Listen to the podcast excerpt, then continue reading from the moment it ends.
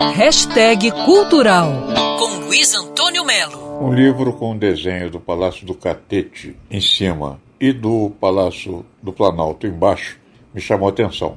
Na livraria eu olhei assim, fui lá ver Rio Brasília, narrativas sobre a mudança da capital da Vânia Maria Cury. O que, que é esse livro? É resultado de um enorme levantamento que ela fez, realizado a partir de jornais, publicações no Rio de Janeiro durante a construção de Brasília. As publicações que ela escolheu foram entre 56 e 60.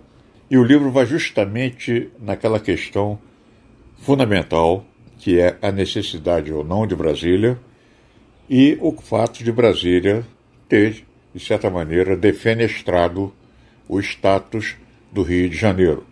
Primeiro, ela lembra da sociedade brasileira naquela época, né, que era a chama de panorama social, que era formado por um conjunto absurdo de contradições, o novo, o moderno, o avançado, conviveu com o velho, o antiquado, o atrasado. A autora conta que entre 1956 e 1960, a imprensa aqui do Rio de Janeiro sentou a vara, desprezou a nova capital Brasília que dizia, localizada no nada do Planalto Central, produzindo matérias e reportagens que davam conta das dificuldades que cercavam a sua edificação. Na verdade, era uma maneira de torcer contra, né?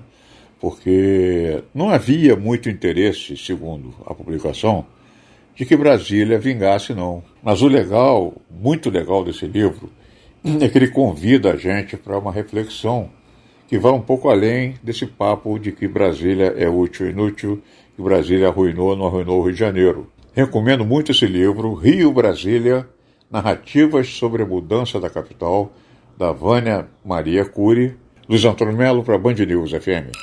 Quer ouvir essa coluna novamente? É só procurar nas plataformas de streaming de áudio. Conheça mais dos podcasts da Band News FM Rio.